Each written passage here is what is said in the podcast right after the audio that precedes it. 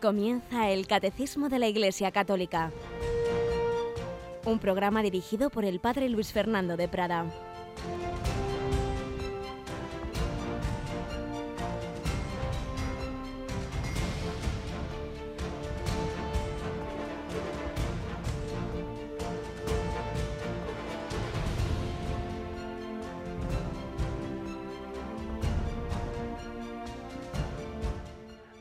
Sean Jesús, María y José. Muy buenos días, queridos amigos, querida familia de Radio María, en época de trabajo o en época de vacaciones, en mejores condiciones de salud o peores. El Señor nos ama a todos y nos va santificando a través de todas las circunstancias, en las alegrías y los dolores, en los misterios gozosos, luminosos y dolorosos, llevándonos a los gloriosos. Es el camino, Él es el camino, la verdad y la vida. Si vamos por ese camino, si vamos de la mano de María, si nos acompaña la intercesión de San José y de todos los santos, pues vamos bien y llegaremos por la misericordia divina a ese destino. Y lo hacemos en la iglesia, en esta iglesia que, cuya cabeza visible, el Santo Padre, tenemos ahora de viaje, lo tenemos en, en, en, ay, que no me sale. En, Ecuador. En, qué país es? En Ecuador. En Ecuador buenos días. Buenos días, padre.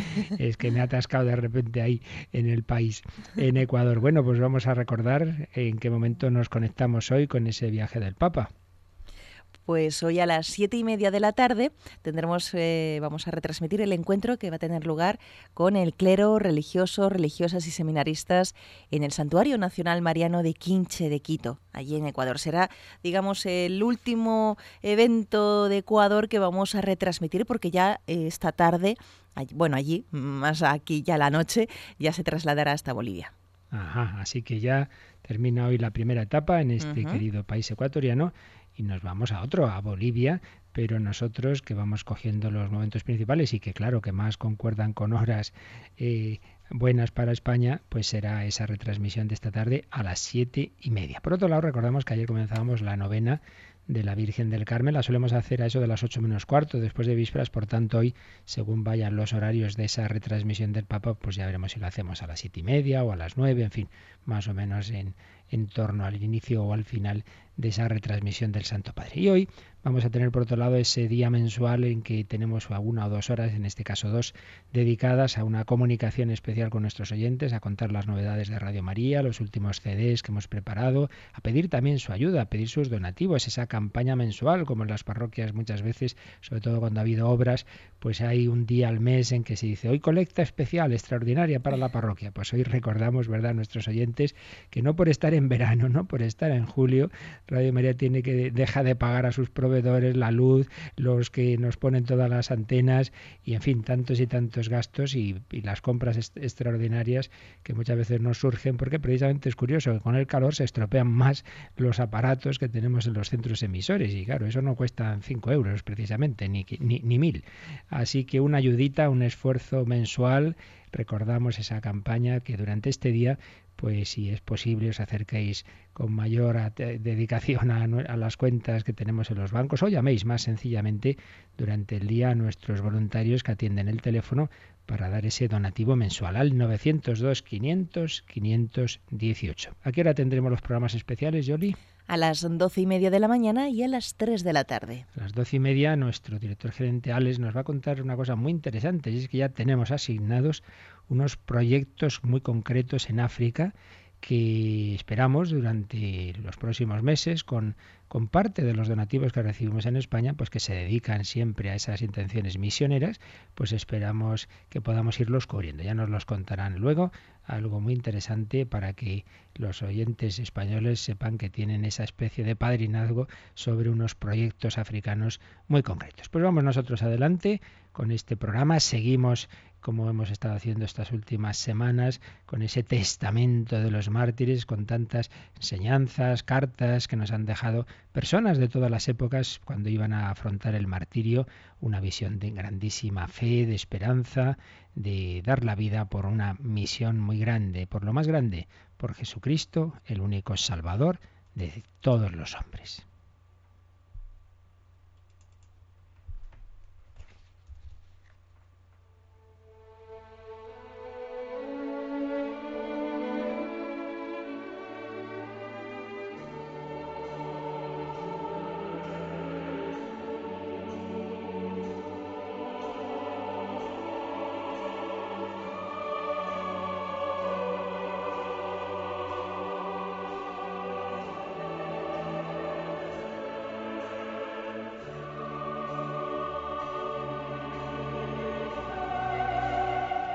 Y estamos haciéndolo siguiendo esa conferencia de Fray Santiago Cantera, el Testamento de los Mártires, que comenzaba por mártires del Imperio Romano y está terminando ya con algunos de los beatificados o canonizados en España, de la persecución religiosa de los años 30 en España, y hoy nos habla del joven beato Bartolomé Blanco, eh, un joven andaluz, obrero de acción católica, fue martirizado en Jaén y beatificado en el año 2007. Era huérfano de padres y por ello la carta que tenemos es a sus tíos y primos. Y esta carta pues es la que hoy nos puede dejar ese ejemplo de cómo afronta el martirio, la muerte, un cristiano. Queridos tíos y primos, noticias os llegarán de que me llevan a Jaén. Aunque no conozco a fondo los propósitos que tengan, los considero pésimos. Mi última voluntad es que nunca guardéis rencor a quienes creáis culpables de lo que os parece mi mal. Y digo así, porque el verdadero culpable soy yo, con mis pecados que me hacen reo de estos sacrificios. Bendecid a Dios, que me proporciona estas ocasiones formidables de purificar el alma. Os encomiendo que venguéis mi muerte con la venganza más cristiana. ¿Y cuál es esa venganza? A hacer todo el bien que podáis por quienes creáis causa de proporcionarme una vida mejor. Yo los perdono de todo corazón y pido a Dios que los perdone y los salve. Hasta la eternidad. Allí nos veremos gracias a la misericordia divina. Vuestro Bartolomé. Pues una carta preciosa en la que sobre todo podemos recoger dos ideas. Una, no quedarnos en la visión humana, los culpables han sido estos, los otros, no, no culpable he sido yo con mis pecados. Tantas veces echamos siempre las culpas de todos los demás, siempre los culpables son los demás, nunca soy yo. Y aquí este chico pues dice, bueno, pues todo lo que me pasa en el fondo pues está en la providencia de Dios como una purificación de mis pecados. Y segunda gran enseñanza, preciosa enseñanza, que la venganza que tengáis de los que me matan sea hacerles el bien. Es la manera cristiana de, de pagar el mal, hacer más bien. Qué bonito. Pues es lo que hoy podemos recoger de esta carta a sus tíos y primos. Pero también escribió una carta a su novia, a su novia Maruja. ¿Cómo se despide un chico que ya no va a poderse casar porque va a morir joven de aquella con la que estaba comprometido? Pues con estas palabras. Maruja del alma, tu recuerdo me acompañará a la tumba. Mientras haya un latido en mi corazón, este palpitará de cariño para ti. Dios ha querido sublimar estos afectos terrenales, ennobleciéndolos cuando nos amamos en Él. Por eso, aunque en mis últimos días, aunque en mis últimos días Dios es mi lumbrera y mi anhelo, no impide para que el recuerdo de la persona que más quiero me acompañe hasta la hora de la muerte. Al condenarme por defender siempre los altos ideales de la religión, patria y familia, me abren de par en par las puertas de los cielos. Cuando me quedan pocas horas para el definitivo reposo, solo quiero pedirte una cosa, que en recuerdo del amor que nos tuvimos y que en este momento se acrecienta, atiendas como objetivo principal a la salvación de tu alma, porque de esta manera conseguiremos reunirnos en el cielo por toda la eternidad, donde nadie nos separará. Hasta entonces, pues, maruja de mi alma.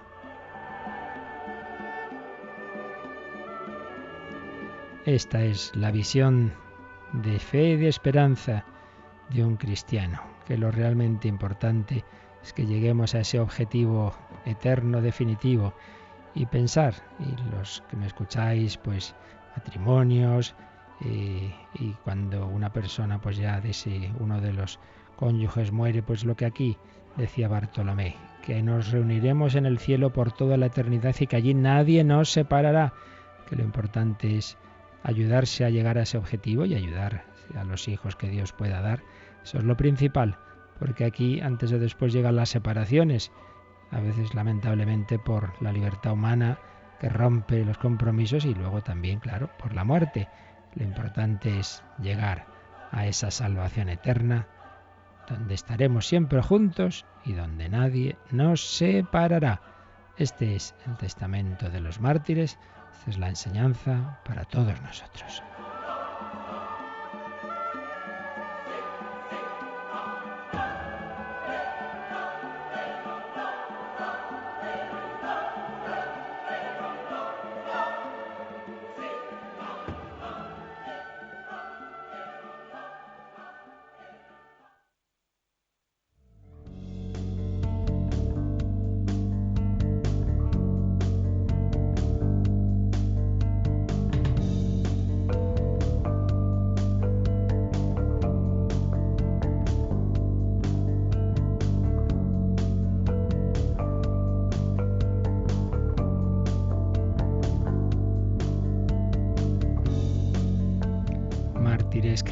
De todos los tiempos. Y esta mañana en el Santoral, ahí precisamente tú, Yolanda, nos contabas algún mártir del Imperio Romano, pues más o menos todos los siglos las cosas son parecidas, ¿verdad?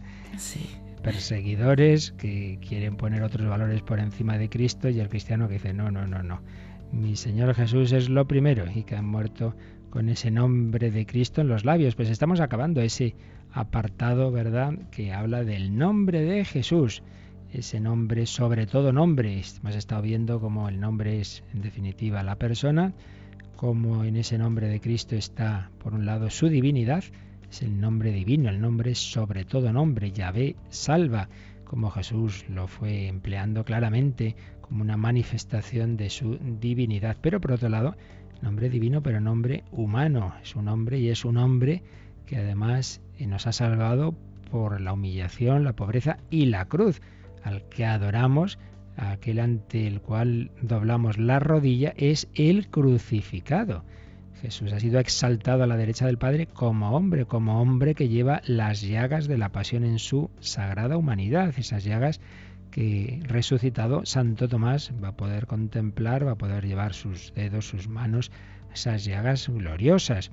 El que era Dios desde siempre, sin embargo el nombre divino, nombre divino del que habla el cántico a los filipenses, lo aplica no simplemente en cuanto que es Dios desde siempre, sino en cuanto que ese hombre, Jesús, ha seguido el camino que había trazado el Padre, un camino de humildad, de obediencia, de descender hasta lo más hondo, la cruz y, y luego descendía a los infiernos, ya sabéis que se refiere a, al Seol de los justos, a anunciar la salvación aquellos que habían vivido antes de él, antes de Jesús, y todos los justos del Antiguo Testamento, llevarles también a ellos la buena noticia de la salvación y ya luego Jesús asciende, resucita, pero como, como hombre, como ese hombre que ha tenido ese trono de la cruz, Jesús Nazareno, Rey de los judíos. Es lo que hemos estado viendo estos días pasados, el nombre de Jesús, pero queda un último número de este apartado que ya se refiere al aspecto, digamos, oracional.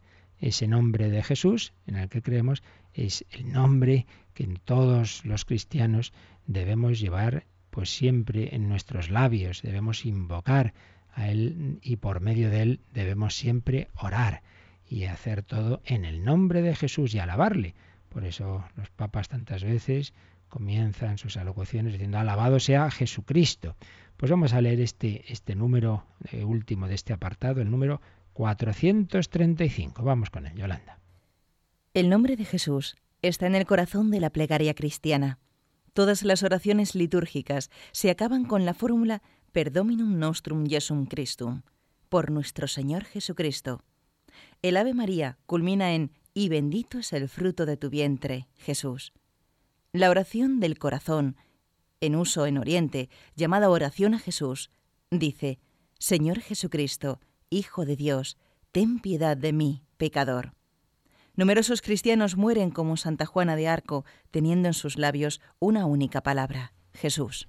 Así pues, se nos ha hecho aquí una breve síntesis de algo que nos daría para muchísimas páginas, claro, y es como ese nombre de Jesús está en el corazón de la plegaria cristiana. Primero nos ha hablado de la plegaria litúrgica, la oración litúrgica. Cuando en la Santa Misa o en otros actos litúrgicos hacemos oración, normalmente a quién dirigimos la oración, la solemos dirigir a Dios Padre. Y por eso, fijaos la oración colecta de la misa o la oración final, pero si nos fijamos en la colecta, esa oración que hay después de los del acto penitencial o del gloria a Dios en el cielo, si es domingo o fiesta, eh, luego viene esa oración colecta. ¿Y cómo termina? Pues de, esta fórmula, con esta fórmula, por nuestro Señor Jesucristo, tu Hijo. Por tanto, ¿a quién la estamos dirigiendo? Normalmente la dirigimos a Dios Padre, por eso esto te lo pedimos por medio de tu Hijo, por nuestro Señor Jesucristo, tu Hijo. Pedimos por medio de, como Jesús nos había dicho, pedid en mi nombre al Padre, todo lo que pidáis al Padre en mi nombre os lo concederá, todo lo que es bueno, ya se entiende, por nuestro Señor Jesucristo, tu Hijo que vive y reina contigo en la unidad del Espíritu Santo y es Dios por los siglos de los siglos. Oración litúrgica.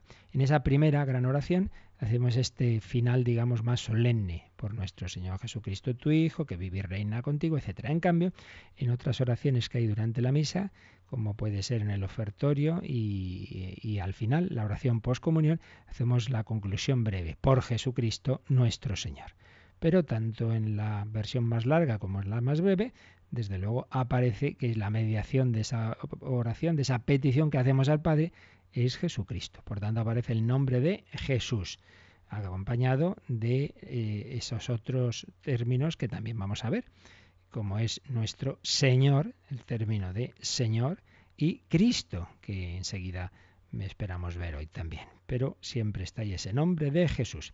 Después de esa oración litúrgica, el catecismo nos ha recordado otra oración que rezamos, espero, y todo cristiano, todos los días muchas veces, que es el Ave María.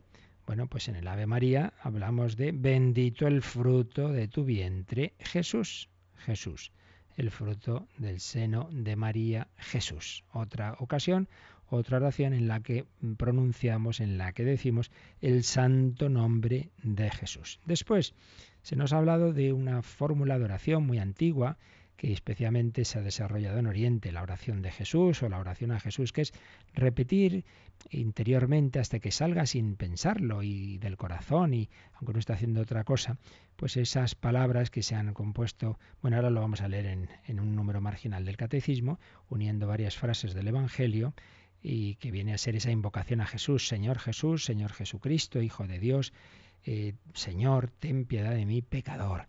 Esa actitud de humilde invocación a Jesús. Y finalmente, pues este número del catecismo nos ha hablado de, la muerte del cristiano, esa muerte cristiana, invocando el nombre de Jesús.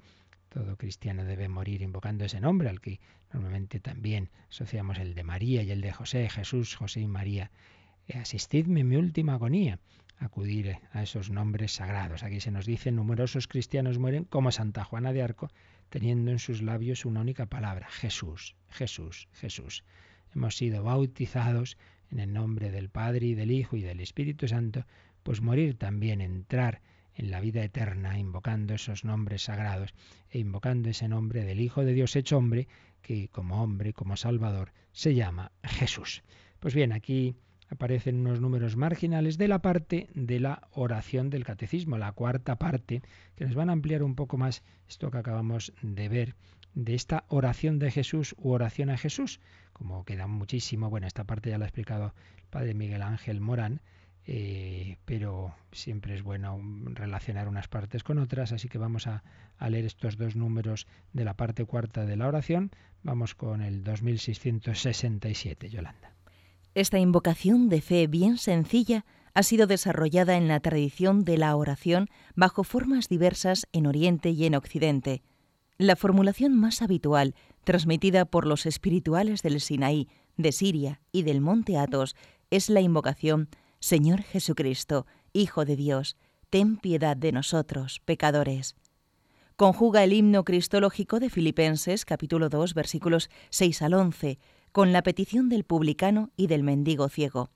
Mediante ella, el corazón se abre a la miseria de los hombres y a la misericordia de su Salvador. Como veis aquí este número nos hace una síntesis de cómo se formó esta oración de Jesús, esta oración a Jesús. Nos dice su origen en, fundamentalmente en personas que, llevaban una vida intensa de oración en el Sinaí, en Siria y en el famoso Monte Athos, Y esta invocación, que ya digo, puede variar un poquito las palabras, pero más o menos es esto, Señor Jesús, Señor Jesucristo, Hijo de Dios, ten piedad de nosotros pecadores. Entonces nos hace caer en la cuenta de que detrás de esta frase hay textos muy importantes. Está el himno cristológico de Filipenses 2, 6 al 11, como se está viendo estos días pasados. El nombre de Jesús, al nombre de Jesús, toda rodilla se doble. El nombre del Señor, del Señor Jesús, el santo nombre sobre todo nombre. Pero está también la petición del publicano. ¿Recordáis esa parábola del fariseo y el publicano?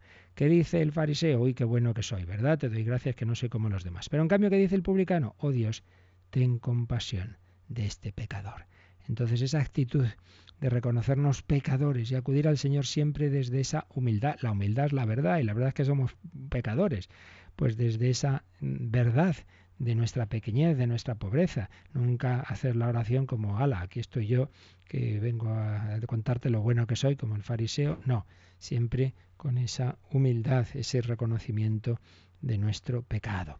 Eh, la oración del publicano y del mendigo ciego, Señor Jesús, Hijo de David, Hijo de Dios, ten piedad de mí, ese, ese acudir al Señor en nuestra fragilidad, en nuestra pobreza, en nuestra enfermedad. Todo esto está eh, en, esta, en esta oración que si uno la va repitiendo una y otra vez, pues va entrando en su alma y puede llegar a ser una especie de oración continua que sin darse uno cuenta, y aunque ya digo esté haciendo otras cosas, pues brote de lo, hondo de su corazón.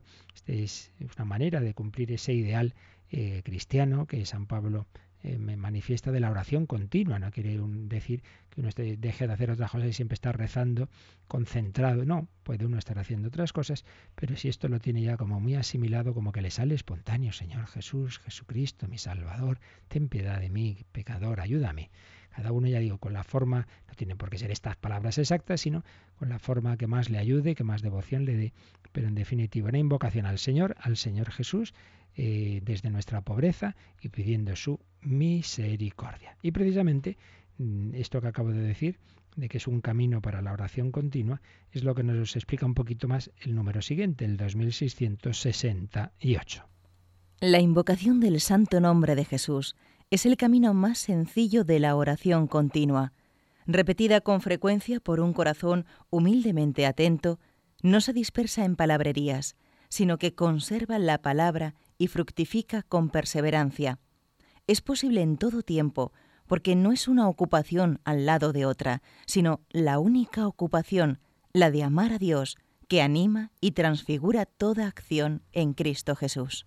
La única ocupación, la de amar a Dios. Veis, no se trata de la oración continua, de que estemos siempre haciendo oración de una manera explícita, es posible en todo tiempo, porque no es una ocupación al lado de otra. Bueno, tengo que dejar de trabajar para ahora dedicarme a rezar, sino que es la única ocupación, la de amar a Dios, que anima y transfigura toda acción en Cristo Jesús. Uno puede estar haciendo otra cosa, pero desde del hondo de su alma, pues algo así, como una persona muy enamorada de su mujer, de su marido, puede estar trabajando, pero sintiendo en su corazón ese amor y acordándose de él, bueno, pues el cristiano centrado en el Señor puede estar haciendo muchas cosas, pero eso no quita que del hondo de su corazón brote de ese amor a Cristo, brote esa invocación, que también, claro, puede uno hacerla más consciente, pues de vez en cuando pararse, de hora en hora, pues eso que también una costumbre cristiana, ¿no? Hacer al andar la hora, pues pararse un momentito, renovar la intención de por qué hago yo esto, ofrecerlo al Señor, invocar a Jesús, invocar a la Virgen, quizás rezar una Ave María, por supuesto, en momentos más importantes como las 12,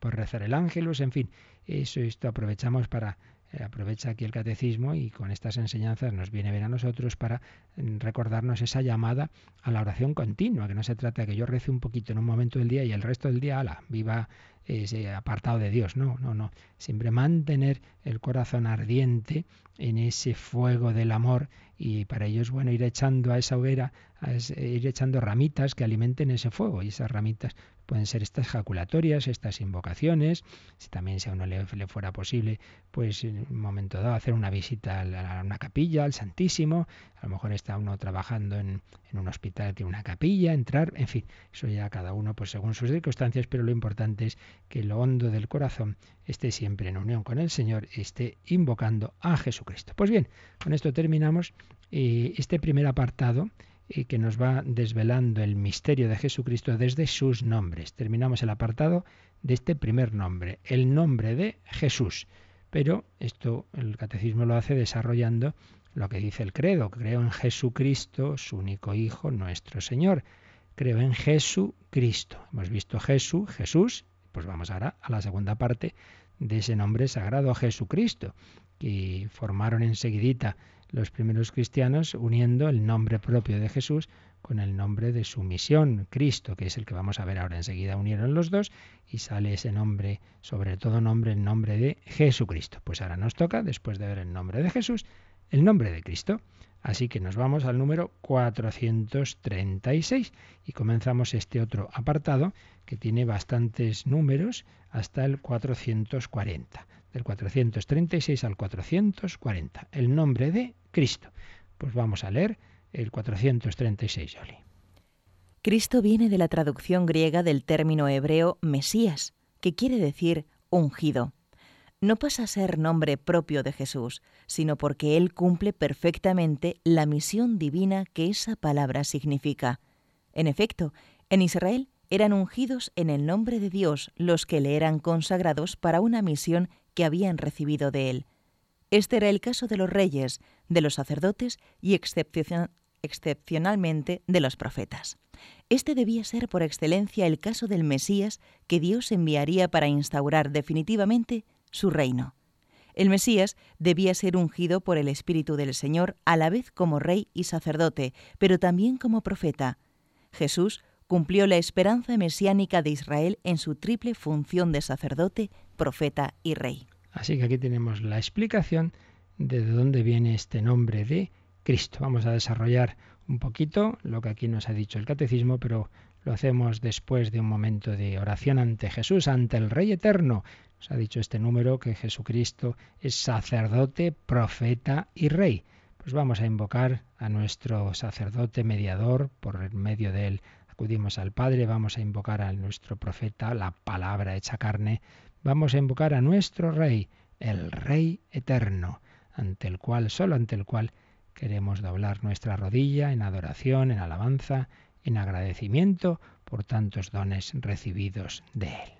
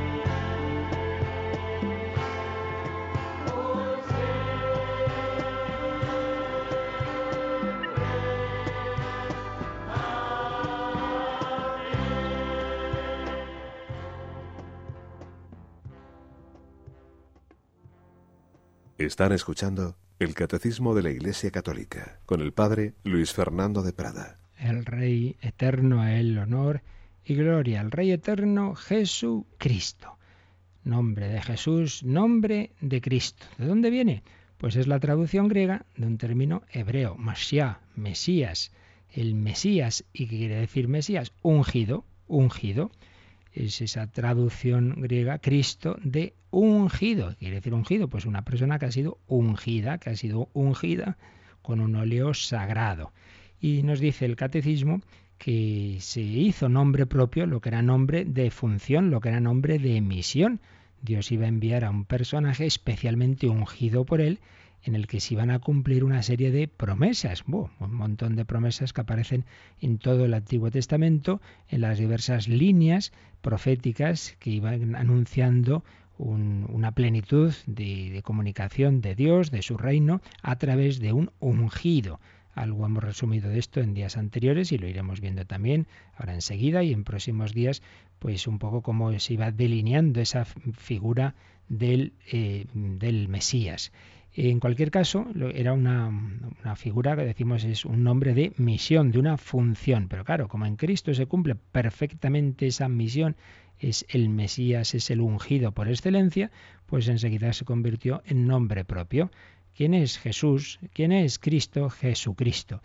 Y al final se hace ese nombre propio uniendo el nombre puesto, digamos, desde el primer momento, el nombre que se imponía en la circuncisión, Jesús, con el nombre de, de, su tarea, de su misión, Cristo. Y entonces formamos ya un nombre propio, Jesucristo, pero teniendo claro que ese segundo nombre, Cristo, en realidad es nombre de la función, de la misión, es el ungido, el ungido para cumplir una misión divina. Y es que, como nos ha dicho este número, en Israel eran ungidos de una manera especial, con unos óleos sagrados, pues personajes escogidos por Dios para misiones importantes.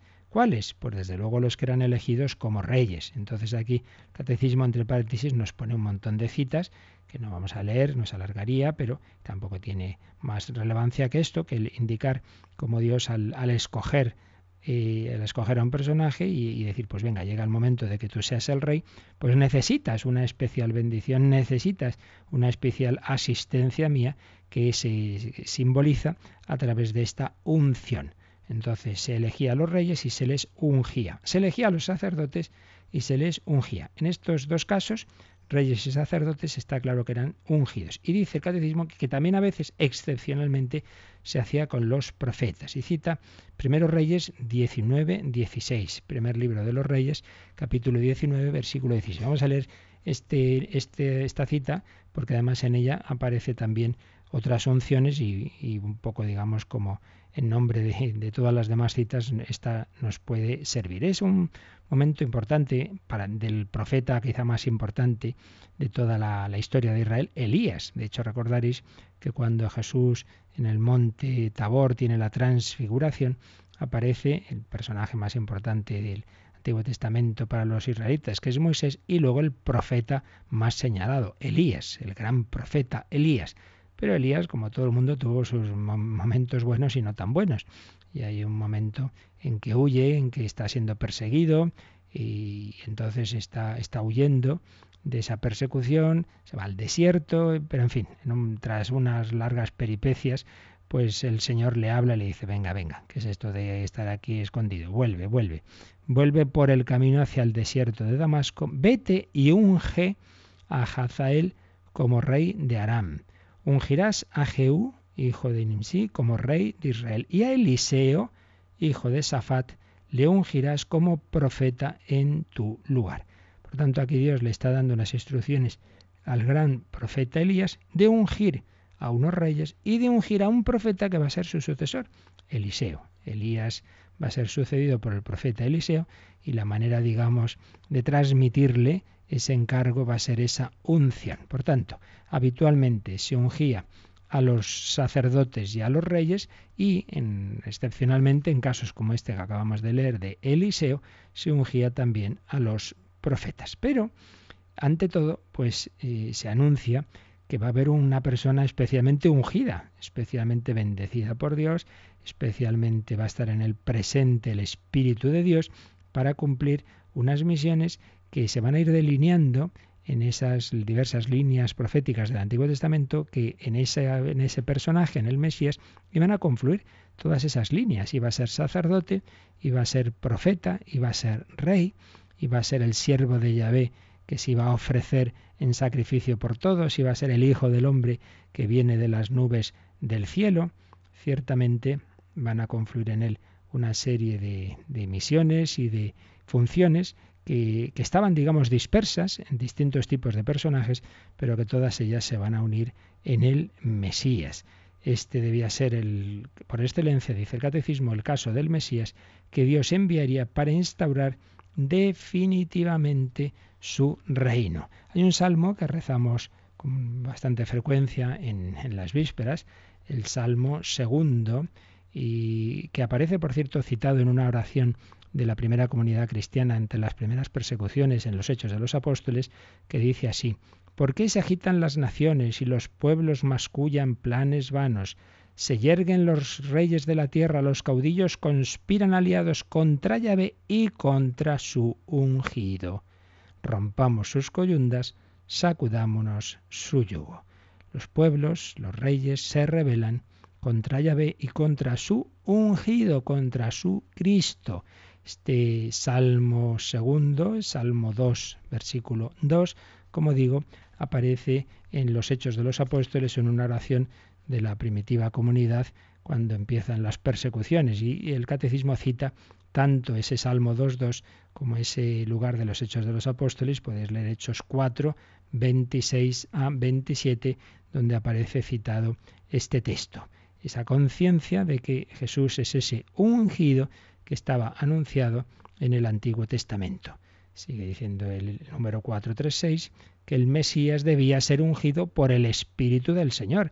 Ahí tenemos ese famoso texto de, de Isaías 11.2 y va a ser ungido a la vez como rey y sacerdote, pero también como profeta, como profeta. Y aquí tenemos un texto muy importante que también leemos eh, con relativa frecuencia aparece en las lecturas que hacemos del Evangelio entre semana y también en la lectura dominical, que es cuando Jesús eh, vuelve, digamos, tras iniciar su ministerio público, vuelve a su, a su pueblo, a Nazaret. Entonces recordaréis, podemos leerlo en Lucas 4, Lucas 4 a partir del 14, dice que vino a Nazaret, donde se había criado, y según su costumbre entró en la sinagoga el día de sábado, y se levantó para hacer la lectura. Le entregaron el volumen del profeta Isaías, y desarrollando el volumen, ya sabéis que eran, los libros no estaban encuadernados entonces como ahora, sino que eran rollos. Entonces, desenrollando el volumen, estaban enrollados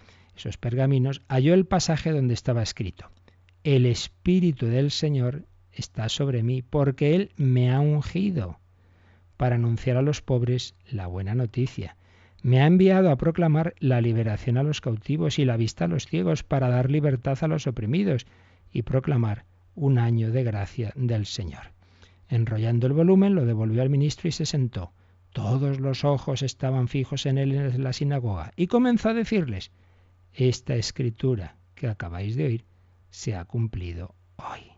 Jesús dice que eso que había dicho el profeta Isaías muchos siglos antes se cumple en él, es decir, el Espíritu del Señor está sobre mí porque Él me ha ungido para esa tarea, anunciar a los pobres la buena noticia, proclamar la liberación, etcétera, etcétera. Jesús es el ungido por el Espíritu del Señor, ungido por el Espíritu Santo como rey, como sacerdote y como profeta. Aquí especialmente aparece esa misión profética. Me ha ungido para anunciar, para anunciar a los pobres la salvación, a los oprimidos la liberación. Y entonces la última frase de este número del catecismo dice, Jesús cumplió la esperanza mesiánica de Israel en su triple función de sacerdote, profeta y rey. Aquí podemos, y lo vamos a hacer eh, ya ahora un poquito y mañana si Dios quiere, aprovechamos un poco para ampliar eh, todo este aspecto de Jesús como Mesías y poder, podernos irnos acercando a esa figura de Cristo desde la Escritura, conocer mejor todos esos textos, bueno, todos no podremos evidentemente, pero por lo menos un poquito mm, de que nos van anunciando a Jesús y cómo se cumplen en, Jesucristo, pues todas esas líneas del Antiguo Testamento. La síntesis muy apretada que hace el profesor Vadillo del término de Mesías nos recuerda que distintos oráculos de los profetas habían presentado esa figura del Mesías como un futuro gobernante del pueblo, de acuerdo con la alianza, aunque había pues muchos matices en cómo se presentaba esa figura, incluso llegando a ese caso tan especial del siervo de Yahvé, del capítulo 52-53 de Isaías, siervo de Yahvé, que tiene una misión universal, no solo para el pueblo de Israel, y que ante todo aparece en ese texto el sufrimiento, el asumir en favor del pueblo la, expiación de sus pecados, tomando sobre sí pues el castigo que, que realmente nos corresponde a nosotros. Pero mm, muchos textos, y al menos tal como se solían entender por la mayor parte de la gente, se veía más, no ese aspecto precisamente de sufrimiento, sino al revés, un aspecto más de tipo, digamos, político, y de hecho, pues había movimientos revolucionarios pues que reivindicaban el, a un Mesías pues así liberador político. Por eso mismo Jesús, con este título de Mesías, siempre tuvo su reserva. Muchas veces está lo que aparece que se llama el secreto mesiánico. No, no digáis, no, no contéis esto de que, que soy el Mesías, etcétera. No quiere que se le proclame Mesías sin más ni rey. Bueno, por ejemplo, tras una multiplicación de los panes dice que le querían proclamar rey. Jesús escabulló porque no quería que se entendiera de esa forma de un rey político que aquí organiza el reino para echar a los romanos. No, no, él no viene con ese tipo de planteamiento. Por ello tiene sus reservas con este título, aunque tiene gestos claramente mesiánicos, por ejemplo la entrada en Jerusalén, cuando todo el mundo le aclama, bendito el que viene en nombre del Señor, y le dicen, eh, eh maestro, no dejes que te digan estas cosas, si, ellos no hablan, gritarán las piedras. Ciertamente ahí aparece como ese Mesías rey, pero fijaos que va sobre un borriquillo, pues también ahí aparece que no es el gran eh, rey que viene en plan triunfador, sino que es un mesianismo humilde, un mesianismo por otro lado trascendente. Siempre que va a proclamar su mesianismo lo hace con un recuerdo o un anuncio, mejor dicho, de su pasión y de su resurrección.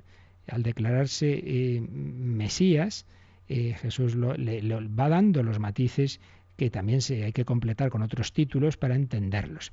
Y cuando le condena al Sanedrín no simplemente es porque se haya declarado Mesías, pues otros también se habían declarado Mesías, sino por eso eso no era una blasfemia, sino porque le daba un sentido trascendente, porque se ponía a un nivel de Dios.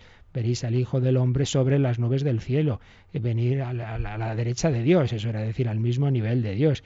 Esa es realmente el motivo de la condena es que se declara no simplemente Mesías, sino un Mesías divino. Hay que completar estos textos en que Jesús aparece como Mesías con otros muy importantes que ya veremos con más calma, que son el término con el que Jesús se solía designar a sí mismo, que es el de el Hijo del Hombre. Recordáis muchos textos, el Hijo del Hombre será entregado, el Hijo del Hombre no ha venido por los justos, sino por los pecadores, etcétera. Filológicamente, hijo del hombre simplemente que es descendiente de un hombre, o a veces se empleaba para referirse a uno en general, el hombre, uno, yo, pero en los evangelios está claro, por los distintos matices con que se usa el término, que hace alusión a un pasaje muy importante que aparece en el capítulo 7 del profeta Daniel.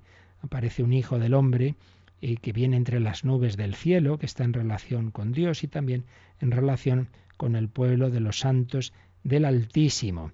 Aparece con mucha, mucha frecuencia en los Evangelios y en tres tipos de, textos, podríamos decir. Unos dichos que se refieren simplemente a la vida terrena del Hijo del Hombre. Vino Juan Bautista que no comía ni bebía. Viene el Hijo del Hombre que come y bebe y le llaman comilón y borracho.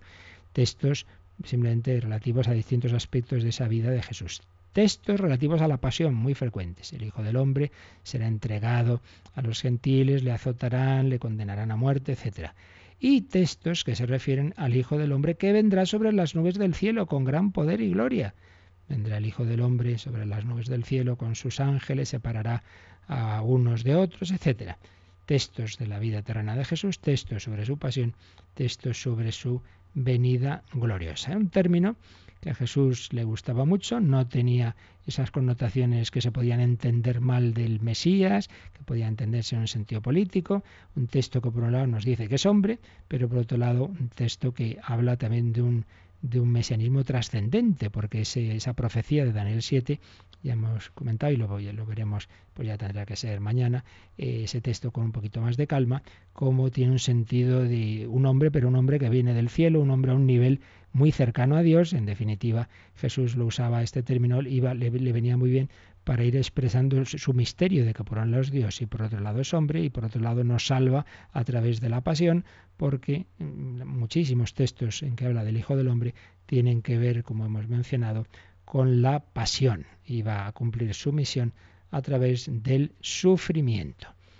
Término Mesías, término Hijo del Hombre, Luego, por supuesto, van a aparecer los términos sin más en que Jesús se iba a llamar el Hijo, pero eso ya lo veremos más adelante. Pues vamos a dejarlo aquí. De momento nos quedamos con este primer acercamiento a este término de Cristo, traducción griega de la palabra Mesía, de la palabra ungido. Eran ungidos los sacerdotes, los profetas, los reyes, sobre todo sacerdotes y reyes.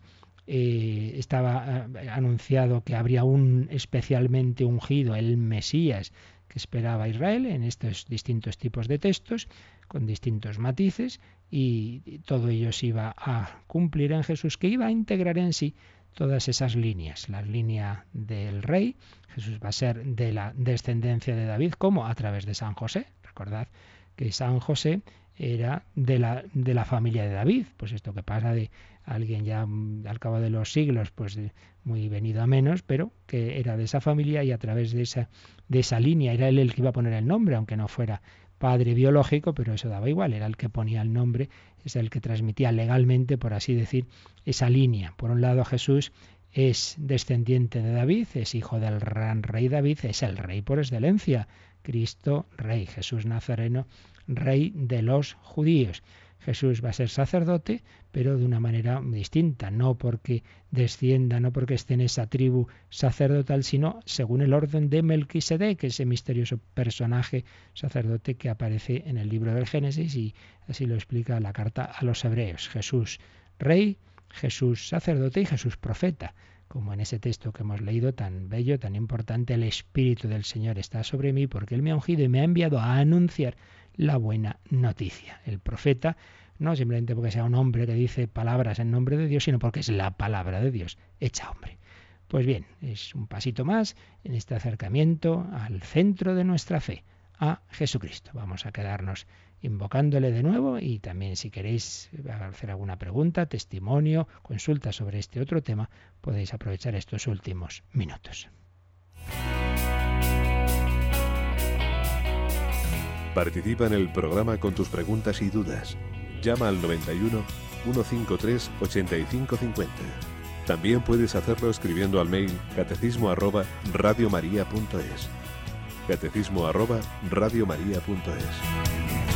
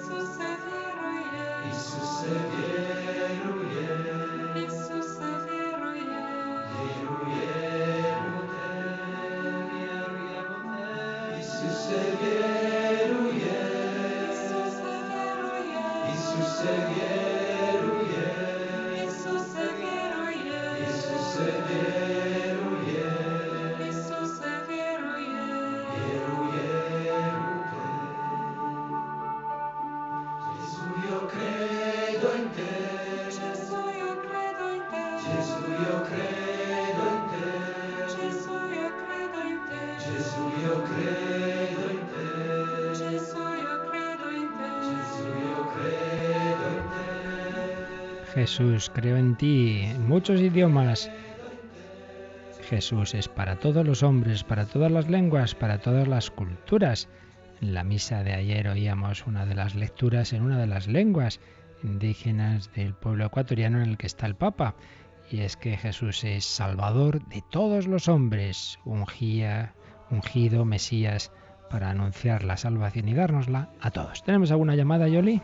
Sí, nos ha llamado María Dolores y pregunta por qué eh, se dice que Jesús es el Hijo del Hombre. Bueno, esto es justamente lo que mañana, lo que he empezado a decir y mañana lo veremos con un poquito más de calma. Eh, ya digo, es que es un término, es un término que aparece en el Antiguo Testamento, uno de los términos con los que se anuncia que va a venir un gran personaje que se le llama así, Hijo del Hombre. Entonces, en principio, Hijo del Hombre, ya hemos dicho que simplemente en principio significaría hombre. Es una manera de decir un, miembro del género humano. Y evidentemente Jesús lo es. Jesús es hombre verdadero. Pero, como veremos mañana, eh, tiene un significado mesiánico porque era un personaje concreto, el Hijo del Hombre, que aparece, que viene entre las nubes del cielo y está en una especialísima relación con Dios, claro. Y es que es un término que, que, va a expresar ese misterio de Cristo, que por un lado es miembro de la humanidad, es hombre, pero por otro lado no es un hombre sin más, viene del cielo porque es hijo eterno de Dios. Es el misterio de Cristo, Dios y hombre verdadero. Entonces Jesús lo usaba mucho porque no era muy habitual ese término. De hecho, tampoco después en el Nuevo Testamento apenas va a aparecer, lo cual es una de las señales, dicen los expertos, claramente de historicidad del mismo, que lo usaba Jesús porque luego los cristianos pues no, no, no, es un término habitual en la comunidad cristiana, porque sonaba un poco extraño ciertamente, ¿no? Es un término muy, muy hebreo, muy de ese, de ese contexto en el que ya sabían que se referían a ese personaje que estaba anunciado en el profeta Daniel. Es Dios, es hombre, es el que va a sufrir, pero bueno, ya digo que mañana lo veremos con un poquito de calma. Muy bien, pues lo dejamos aquí. Cada día pues vamos recibiendo de, del catecismo y de la escritura un, un poquito más de enseñanza que nos ayuda a adentrarnos en un misterio en el que podemos estar toda la eternidad, por supuesto, y nunca acabaremos, porque como Dios que es Jesús, pues siempre nos va a superar, siempre se nos va a quedar grande, pero por otro lado Él nos invita a entrar en Él y a saciar nuestra alma pues con la dulzura de su nombre, de su amor, de su presencia, de su corazón. Eh, descansad en la anchura de su corazón, decía San Juan de Ávila, doctor de la Iglesia. Descansad en la anchura de su corazón, descansad en ese Jesús, Salvador de todos los hombres. Pues le pedimos a Él que con el Padre y el Espíritu nos bendigan para vivir este día en su presencia. Recordad esa oración continua. Señor Jesús, Hijo de Dios, ten compasión de mí, pecador. La bendición de Dios Todopoderoso, Padre, Hijo y Espíritu Santo, descienda sobre vosotros. Que paséis un feliz día en el Señor.